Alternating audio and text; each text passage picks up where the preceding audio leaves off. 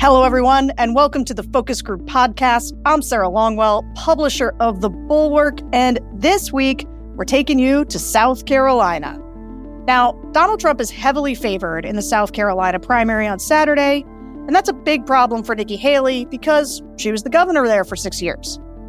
We asked South Carolina Republicans what they thought of her tenure as governor and what they think of her presidential candidacy now.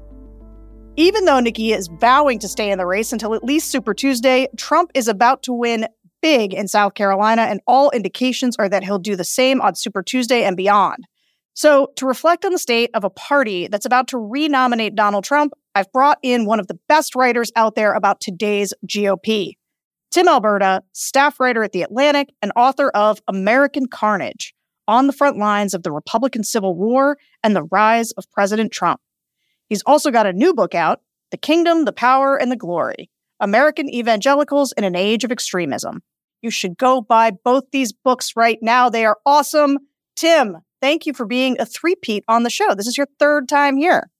Thank you for having me for three times. Usually I, I don't get invited back anywhere. So this is this is really an honor.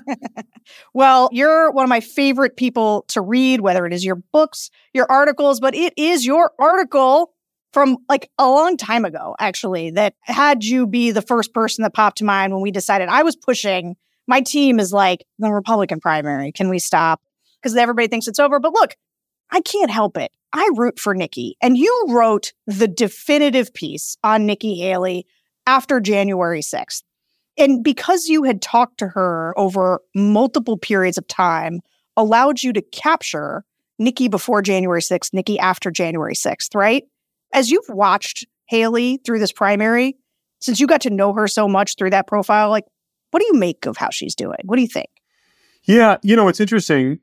When you watch her in the last, let's say, three or four weeks, really, let's be more blunt about it. When you watch her in this period during which it's become clear to her, along with everyone else, that she's not going to be the Republican nominee, it seems to have liberated her to actually say the things, do the things, be the candidate that she probably would have liked to be all along.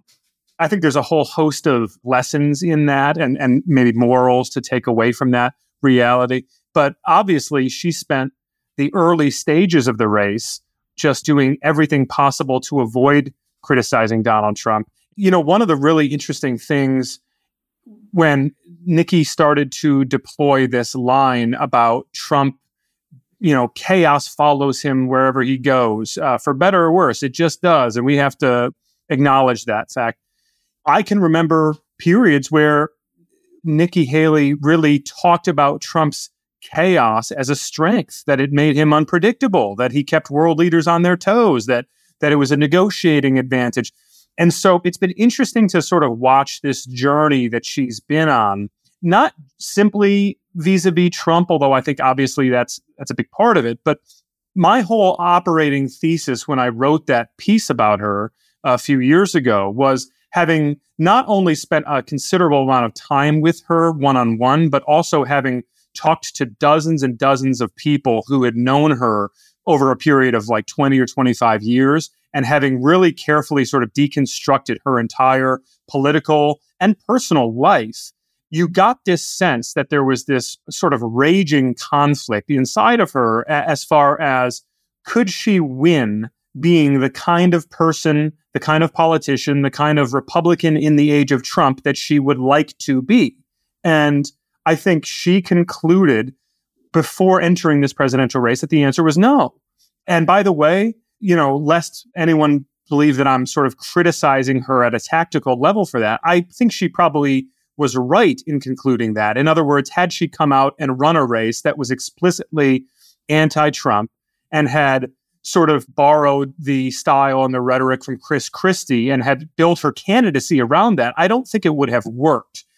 I do think, however, knowing what we know now, if you gave her the option to go back in time and to run that race eh, as a truly authentic version of herself, because let's be clear, we know how she feels about Donald Trump. I write about it extensively in that piece. You can go back and find the YouTube clips from 2015 and 2016 when she was stumping for Marco Rubio in South Carolina. I mean, she was very clear with people publicly, and she's been very clear with people privately, and she was very clear with me how she feels about Donald Trump. She talks about him as sort of a pitiful and at times loathsome figure. So it's not like she's left a lot to the imagination, but she clearly believed that at a strategic level, she had to conceal a lot of that as she ran for president. And obviously, she believed that gave her a better chance of winning. And now that she knows she doesn't have a chance of winning, she's just kind of letting it all fly. So good for her. And it's refreshing and it's honest at least. But you do wonder if deep down she wishes that if she was going to lose anyway, that she would have just run that campaign that she would have liked to run. Yeah. I mean, I keep getting asked, you know, what could she have done? And the answer really is nothing. Like she could have attacked Donald Trump and gone the Chris Christie route, and she probably wouldn't be the last person standing. Maybe she would have been out first. Like there was never enough of a lane for Nikki Haley, no matter what strategy she employed. These voters don't want candidates like Nikki Haley anymore. They can smell the inauthenticity of her trying to walk the tightrope. And also, even when she was walking the tightrope, she still read to them as a RINO, an old school establishment Republican. I just think the idea for Mike Pence and for Nikki Haley and for a bunch of these sort of Republicans from the before times, the idea that there is a world for them now, it's not about strategy. I, it's just that that world doesn't exist. There's not enough of the Republican Party that wants candidates like them anymore. Do you think I'm off on that, or what do you think? No, no, I don't. I think you're exactly right. And um, I was just texting with a friend of mine, uh, another political reporter, about this, uh, and we were kind of going back and forth on this idea of beyond just running the YOLO phase of her campaign now at this point, as I said, letting it fly and, and not really caring. I do think when she spoke the other day and said, Look, I have nothing to lose. I'm not looking for anything from Donald Trump. I don't care uh, about whatever it is that he could offer me or whatever. I think that's true. And I think that she recognized you know, I don't say this to be self serving at all, but I really, as soon as the piece ran that I wrote, I think two or three days later, there were reports that she tried to go to Mar a Lago to sue things over with Trump. And he said, You're dead to me. And I think from that point on, it was pretty clear that there was going to be no repairing of that relationship. And so now that she's in this, the YOLO phase of her campaign, kind of in the twilight stages here, there's an open question, I think, of, well, is it just that she is now kind of letting it all hang out and saying what she believed all along as a matter of catharsis? Or is she actually planting seeds for the post Trump era? Is she trying to set the table here? Should he lose in November, that she can come back and beginning, you know, in early 2025, say to other Republicans, look, I told you so. I told you that people didn't want the chaos. I told you that he was too old, that people were worn out and exhausted with him. And he lost to this feeble old man who shouldn't have been able to beat anybody. And yet Donald Trump lost to him. I think that there could be a degree of that at work, Sarah. I think that she is a, a tactical thinker in that way. And so I think that there's an element of that for sure. And yet, what that reality runs headlong into is what you just said that the future of the Republican Party would seem to look a lot more like J.D. Vance and Kari Lake and Marjorie Taylor Greene, the people who have unflinchingly and unwaveringly tied themselves to Trump and even Vivek, right? Like in the focus group, we heard people making these fawning remarks about Vivek Ramaswamy. And why? Mostly because he can't be categorized as a RINO. He can't be categorized as inauthentic. He can't be categorized as one of these establishment Republicans, a closet liberal bought and paid for by the Democrats. And the quickest way to earn that label is to criticize Trump in any way, shape, or form. I mean, I might be getting ahead of you here, and I apologize if so. But the single most fascinating point from that focus group, I should say, was the Mike Pence portion where every single one of the respondents registered a negative view of Mike Pence. And one of the guys even spoke up and said, he was disloyal to Trump. And you're just like, well, hold on a second. For four years, this guy did everything imaginable to subjugate himself to Trump and be as, as loyal to him as anyone could possibly imagine. There is exactly one thing and one thing only that Pence did that was disloyal to Trump, and that was putting the Constitution ahead of Trump's attempt to subvert it. And so it really does, to your point, it raises this question of can anyone who positions themselves as anything less than a full throated, unflinchingly subservient Trump acolyte survive in the party moving forward, at least at sort of the national stage? And all the evidence we have so far points to the answer being no. All right. Well, let's jump into the focus group sound because it was an interesting group. I had to twist some arms to do it because I knew, like, there's a little bit sometimes where people are like, why? Why are we going to pay for a group of two time Trump voters in South Carolina who are going to tell us exactly what we know they're going to say? And I was like, because I don't know. I want to know. I still want to hear it. Like, she was their governor. I want to know if they liked her when she was governor and like why now there's no interest in her. So I want to start with some sound from these South Carolina voters about what they thought about the current Republican Party. And I think the things that they said were pretty indicative of why Trump continues to have such a commanding lead in this primary. Well, I would say that I have been a strong Republican, but right here lately, the Republican Party seems to be filled with a bunch of what they call RINOs. Mm-hmm. They say they're Republican, but they're strictly against Republican beliefs, and they're voting on the opposite side pretty much that's lining up with the opposite party. So I'm not sure if I'm a extreme Republican anymore. I'm just more for the best candidate, and he happens to be in the Republican Party. You know, you've got Trump, and you've got everybody who hates Trump within the same party and is better than Trump, but I think they're just more like your typical politician, where it's like self interest. I think the Republican uh, Party is pretty much a mess too many people vying for positions that they're really not qualified for. And I think that, just in my opinion, I think that probably even Trump coming out on top is going to be dependent upon who it looks like his running mate's going to be. Pence wasn't really like supportive of our president, whereas you see like Kamala uh, defend Joe to her death. That's why we see it just like, like Trump to like maybe not necessarily like share all of his opinions at certain things to try to bring more inclusion and just help everybody get along. So there's your Pence clip. Look, I think it says a lot about the state of the primary that people just sort of volunteered that they were thinking about who Trump's running mate was going to be because it means they're already on to the general election. And this is the thing about focus groups where we ask people about Nikki Haley. People say things like, I don't hate her, or I don't know, she did some good things when she was at the UN, or she she seems tough, or she seems respectable. But like nobody thinks she has a chance. I saw Nikki in her speech uh, that she gave this week that I thought was quite good and sharp, where she's talking about like the elites say that I don't have a chance. They've counted me out, and I was like, oh, yeah, I know, but like the problem is all the voters count you out. Like they have not taken you seriously through this whole thing. God, I wish they would.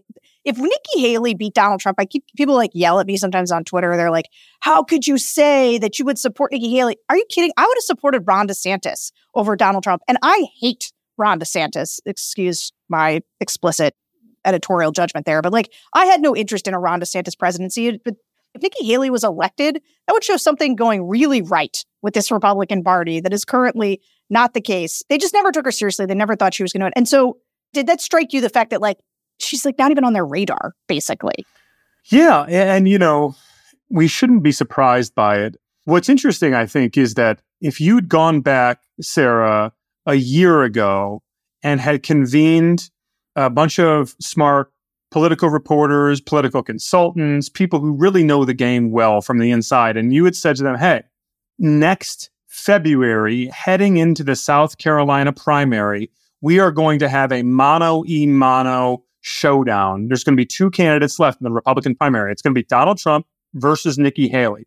And I think a lot of us would have been like, oh, wow, this could be it. This could spell the end of Trump's hold on the Republican Party because you know, so much of the 2016 primary was defined by the collective action problem of candidates not getting out of each other's way And nobody ever really got that clean one on one shot against Trump. Uh, Kasich and Rubio and Cruz are all stealing votes from each other. Jeb hung in too long. And so the result of that was that Trump was able to win the primary by really carrying a whole bunch of states with like modest plurality votes. What's so fascinating is that now we have exactly the scenario that everyone sort of dreamed about back then, and it doesn't make a lick of difference. To your point, uh, everybody just sort of yawns and says, okay, well, like, wake me up when November's here, or, or you know, wake me up when he picks a, a running mate. But yeah. they've treated it as though there's really not a race at all, which is fascinating at kind of a psychological level. Many people in that focus group were kind of registering various beefs, grievances, complaints, points of dissatisfaction with Trump. And then, like, as soon as they would say it, they would sort of immediately pivot to reassure, like, I'm going to be voting for him. I, I support him. I just wish that he wouldn't do this or say this or whatever. So there's this sense of inevitability, but even more than yeah. more than inevitability, like there's almost this sense of I don't want to be cute here when I say this, but like what came to mind when I was listening to it is like I wonder if this is how people in Russia feel about Putin. Like he's just there, whether you like it or not, he's there. And there doesn't seem to even be an element of the conversation in this circumstance around, well, what could we do about it? Like, in other words, there was a point in the focus group where they were asked, did you at any point hope for fresh blood in the Republican Party? Right. And a bunch of people raised their hands and said, yeah, yeah, like, you know, I was hoping for fresh blood. And then all of their subsequent responses were sort of predicated on the idea that it was always going to be Trump and they really couldn't do anything to change that. So there's sort of a weird inherent contradiction. Let me tell you what, there's a lot of contradictions oftentimes in these groups, but that is an excellent point. One thing, just on your Pence point though, you know, you've got JD Vance and Elise Stefanik and these types now saying that they wouldn't have certified the election the way that Mike Pence did. These people who are vying to be VP, they know they better say that if they were in that position, they would stand by him. Then they that's both from a voter standpoint because voters do think Pence betrayed him, but also from a Trump standpoint. Do you think that loyalty is basically Trump's only bar? Like is the person who is the most obsequiously loyal to him gets the job or do you think he's got other things he's looking for? I would say that it's probably his highest priority. I don't know that it's his only priority. There are a lot of people around Trump in the uh, sort of think tank activist movement world who are jockeying to foist an agenda on him and to yeah. help him craft this vision that he can then adopt for governing. And I think to whatever degree some of those folks are successful in convincing Trump not only to pursue that vision, but that that vision is going to make him transformative and leave him a legacy with the American people. I do think that the specifics, the policy thematics of that could factor into his choice there. Um, and obviously, like when he chose Pence, you had people like Kellyanne Conway, among others, who were really pressing the point that you don't have any experience dealing with Congress. You need somebody who has that experience on Capitol Hill. That was a huge selling point in favor of Mike Pence. So I think that there will be some similar pressure points here in this process. But let's not kid ourselves, Sarah. The question of loyalty, fidelity, and utter subservience is, I think, the question for Trump. He will never again tolerate the sort of dissension that he saw from the Mike Pences of the world and from obviously from some other folks in the West Wing as well. Well, the Veep stakes are what is on these voters' minds. I mean, many people brought it up that they're interested in it. But I want to get into Nikki Haley, specifically the duality of Nikki Haley, right? So when you wrote that incredible profile of her in 2021, the headline was Nikki Haley's Time for Choosing. And I got to say, you really captured the way she's behaved in her presidential campaign to a T, right? The way her convictions, to the extent she has them, which I believe she does have some of them, often run up against political expediency. This is exactly what you outlined before because as much as the consensus view of our focus groups is that she's a politician from before the Trump era, there are some voters who really value her competency and the tenacity because they did say like a few polite things about her. Let's listen to those. I know it's not necessarily a across the room shared opinion, but but I actually like her. I think that she is a woman that can be respected, that can earn people's respect and carry people's respect. I've seen her um, be very calm and collected in situations that others would really just like act like Trump. and don't get me wrong. I mean, I think that I want Trump as president, but I think that she needs to have a good enough showing that he would consider her for his running mate. What I've heard of her going forward and so far, she does seem like she's a strong willed individual, uh, willing to stand up and fight for what she believes in. But other than that, I don't know a whole lot about her. I think she did a good job bringing businesses here to, especially like Greenville, Charleston. I think she did a good job with that. So there were some like grudging things that they liked about her. But I will say the one woman who was going to vote for her is actually a Trump backer who just wanted Nikki Haley to have a good enough showing so that she'd get considered for VP, yep. which is like never a good thing when your only backer is like still prefers Trump.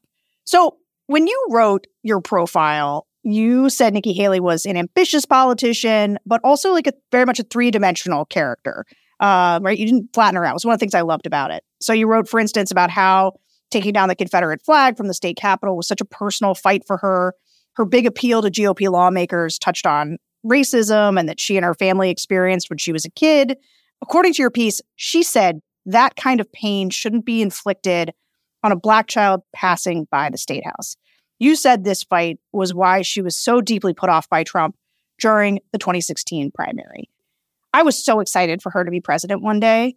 And her taking down the Confederate flag to me was one of these uh, things, and Elise Stefanik used to be in this camp too, where I saw a future for the Republican Party that was leaving some of the baggage behind, right? There was going to be this new generation. And then Trump was such a hard pivot away from that. But what do you think drives her? Because I, I think at her core, she's a good person who imagines herself as a good politician that takes America in a good and decent direction.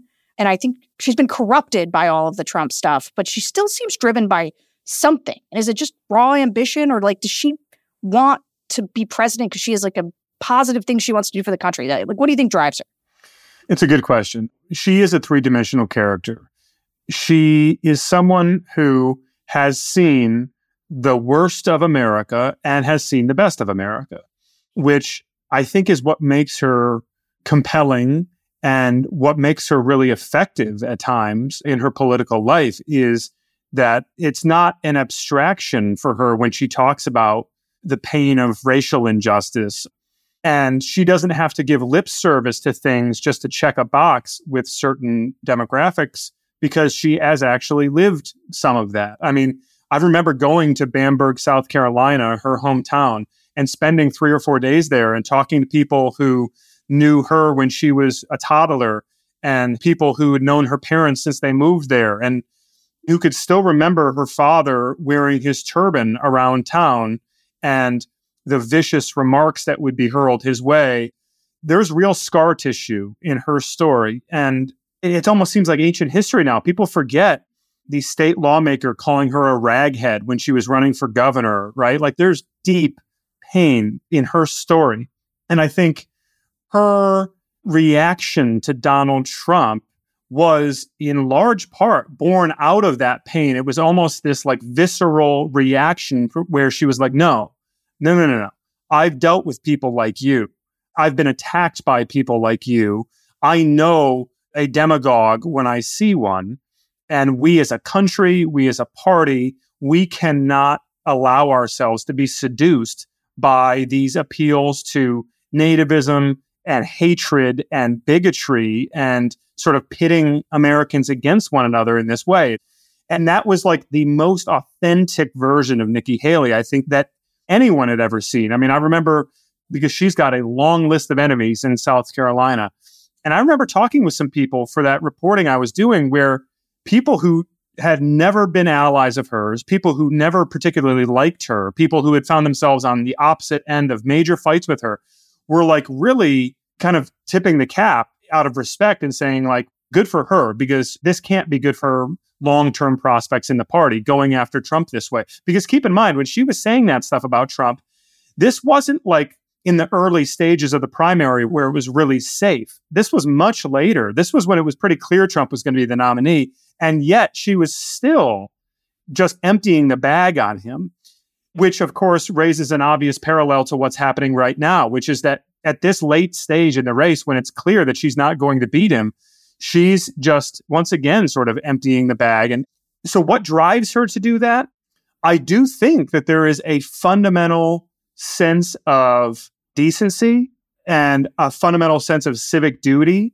You know, and people might be surprised to like hear me say that. Like, aren't you the guy who wrote that really negative piece on? Well, actually, it wasn't really a negative piece. It was a piece analyzing the trade offs and the compromises and the conflicts that every politician, I think, has to deal with at some level.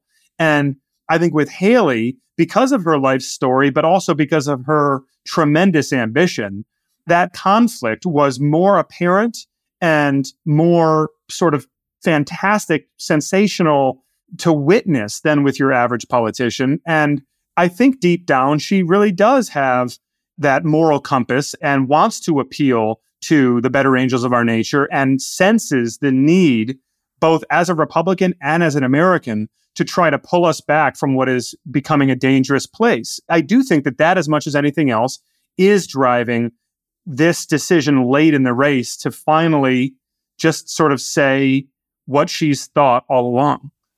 Yeah. When I listen to these voters in South Carolina, I'm like, how did she get elected governor of this state? Like, it seems crazy to me now that there was a time when she was able to sort of win people over.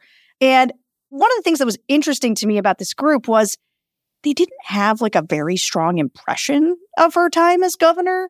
I think there's something that happened where so many of the voters who are now deeply engaged, they weren't paying attention that closely before. They were polite about her time, you know, they were like mostly pretty unimpressed. Just just listen to what they said. I'm having to go off my intuition because, you know, uh, Nikki Haley, for one thing, I know how she did when she was in office before. I don't truly believe what she stands for is what she stands for. I think there's a puppet behind her, and she talks a good game, but then all of a sudden, you know, people like that they pull out at the last minute, or she don't get her way, or she sees somebody else winning, and then she'll go over to more of a democratic mindset or more liberal views if whatever place funds her. I really didn't care for her as governor. Um, I don't really see anything that she, well, tourism, but other than that, like I didn't see anything that she did to advance our state. Really, I librarian, so I'm an educator, and I don't really see anything that she, you know, did to help public education and, you know, she made a whole lot of promises. And I know that the governor cannot do it, you know, all themselves. But I feel like when you make these promises, you should at least make an attempt to do what you say you were going to do.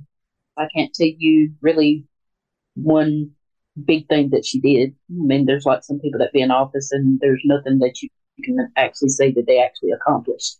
I can say that the Nikki that I did you know when she was running them, she has completely flopped it's almost like she's bought off by the Democratic Party to me.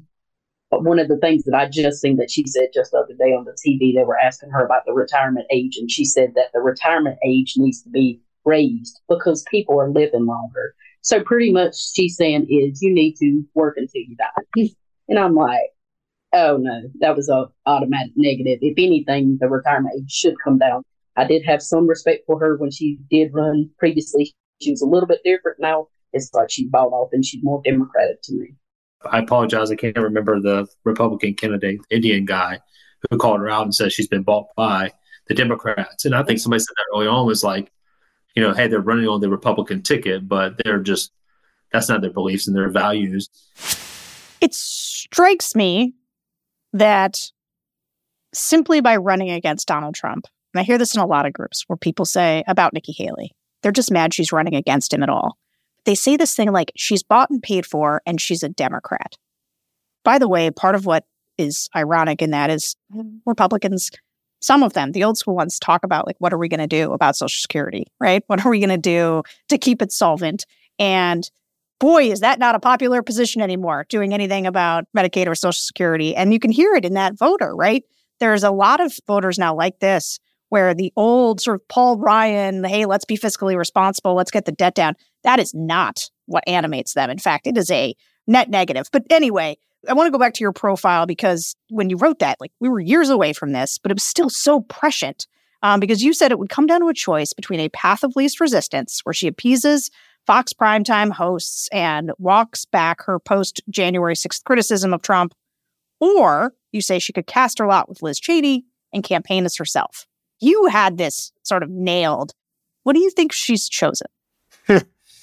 I guess the grand irony, Sarah, as you said, the title of the piece was Nikki Haley's Time for Choosing. And she didn't choose. She didn't she, choose. That's she right. didn't yeah. choose, right? She tried to split the difference. Um, look, uh, you can't be everything to everyone in politics. You just you can't. And again, this isn't to suggest that had she made the calculation to just go hard after Trump, that it would have turned out any better for her because I'm not sure that it would have. But it's pretty clear that they wanted to try and have it both ways here. And she is ultimately going to look back on this, I'm sure, because I, I've just gotten a pretty good sense of her and how how she thinks about these things, how she thinks about herself and her place in the party. And my sense is that she'll probably come to regret the way that she ran the early stage of her campaign, but really also the way that she soft pedaled in the couple of years between January 6th and the launch of this campaign. I mean, again, I'm just struck by the number of times I heard her going out of her way to kind of run cover for Trump when it wasn't necessary. So many of these Republicans privately lament Trump's death grip on the party and how it can't be broken.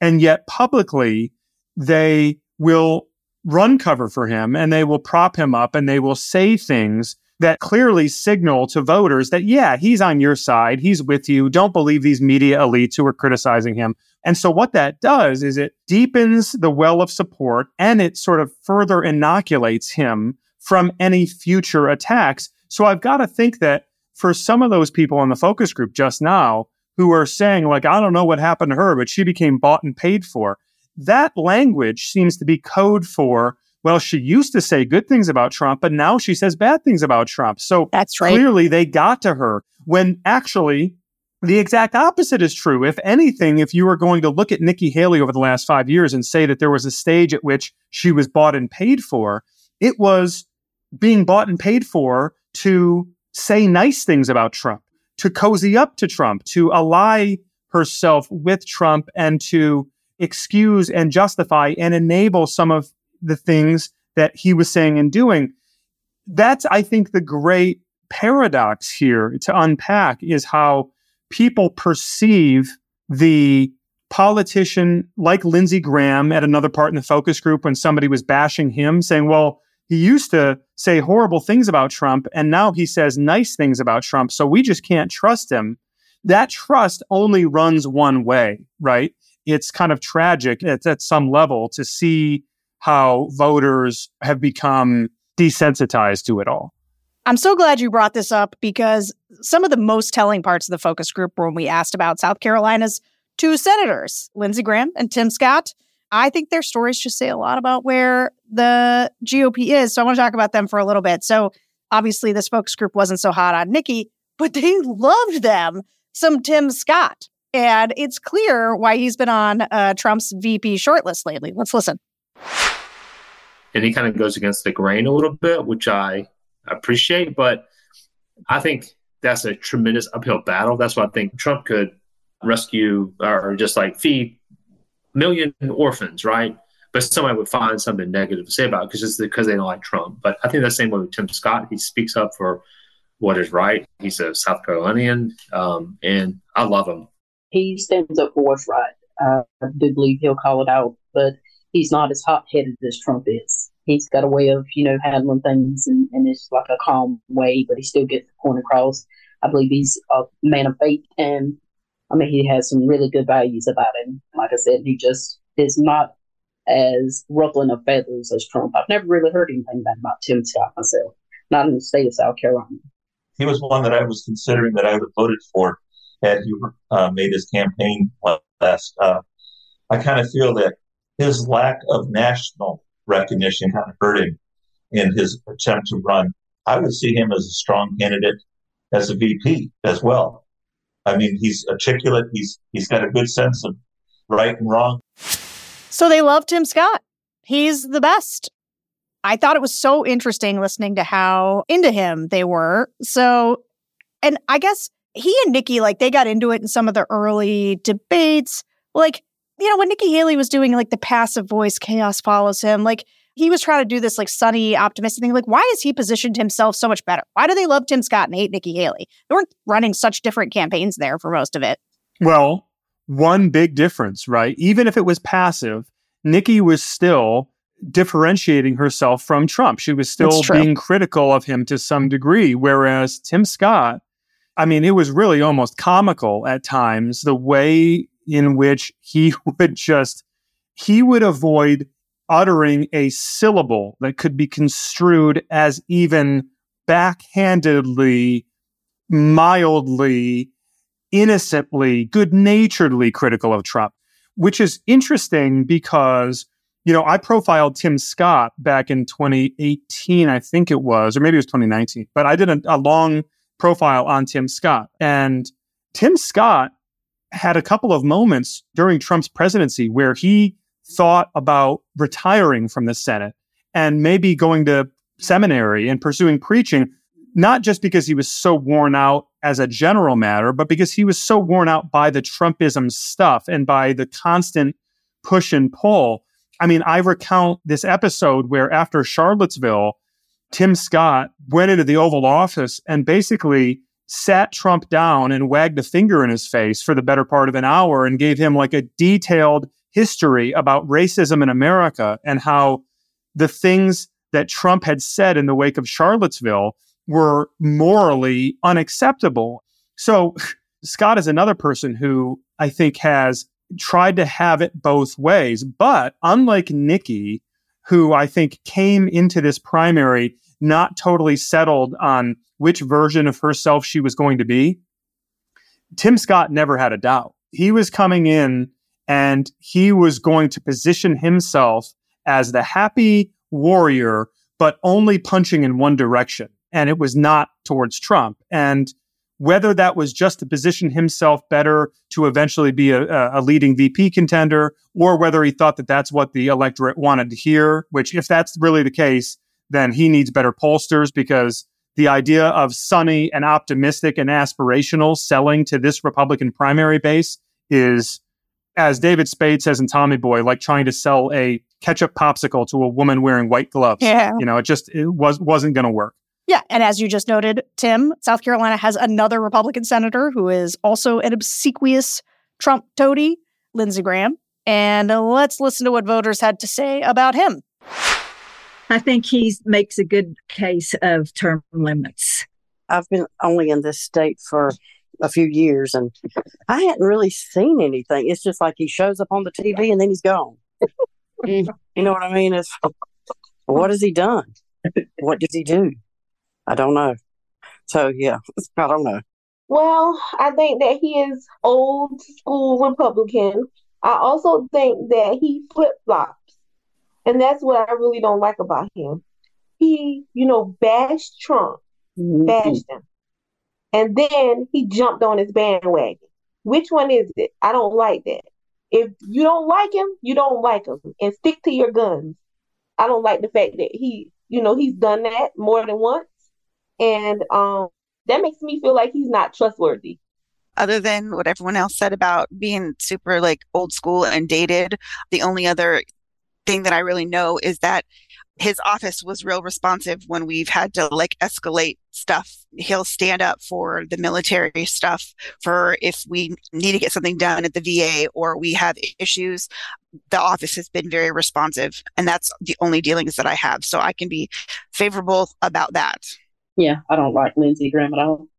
When I mentioned the word RINO, I see his face because, like she said, he's a flip flop you know, at one time he couldn't stand him, smear campaigns, had nothing good to say about him. And then the next thing you know, he act like Trump was the best thing since sliced bread. So he can't be trusted. You rarely can trust a politician anyway because they're going to say whatever they need to say to win votes. The only person I've seen that doesn't do that is Trump. He's Trump. And what you see is what you get with him. Trump is the only person who can be trusted. And I think you hit this before. I think that when the people who went from strongly anti Trump to strongly pro Trump, the way that Graham did, I think that Tim Scott has avoided the fate of both Nikki and Graham because I don't know whether people didn't have like a big impression of him or he wasn't as public or high profile at the time of speaking out about Trump, but they seem to have not clocked like that he was at one point a Trump critic and they formed their opinions of Tim Scott sort of in the post Trump era and were like, oh, yeah, I like this guy. And they like that he is a suck up to Trump. But like for Graham, it really hit hard how against Trump he was. And they carry that with him. A lot of it is like the I can't trust him. And with Nikki, they say, I can't trust her. I would even go a step further. And you heard it in the one woman's response where she was talking about Graham flip flopping. And then she said, and he's done it more than once. So I think if there's a single sort of road to Damascus transformation a la J.D. Vance, right? Where he was just vigorously, vociferously anti Trump. And then he kind of goes quiet and claims to have seen the light and emerges on the other side a full blown Trumper. Then I think that that is acceptable to a lot of these folks. I think it's even appealing to a lot of these folks because they say, well, yeah, you know, uh, good. This person finally came around. And I like a politician who can admit when they were wrong, right? But with Lindsey, it's been the flip, flop, flop, flip, flip, flop, right? Where all the way from the beginning stages of the 2016 primary, when he's saying what he's saying about Trump being a demagogue and a racist and all this, all the way through January 6th, where he goes to the Senate floor and says, I'm out, I'm done, right? But then a couple of months later, well, maybe he's not done, right? Maybe he's going to jump back on the Trump train. I think that's the thing that's unacceptable. And by the way, that's the same thing that Nikki did. I mean, I think it's been less cartoonish in Nikki's case. I think she's at least had a little bit more polish and has sanded off some of the rough edges. But I think that she and Lindsey are kind of fundamentally guilty of the same sin in the eyes of voters, which is Trump, you have to be cold or hot. You can't be lukewarm and you can't move back and forth. And both of them have done that. And what we've seen is in some other cases as well, is that that just generally doesn't work, that voters see through it and they call you out for it.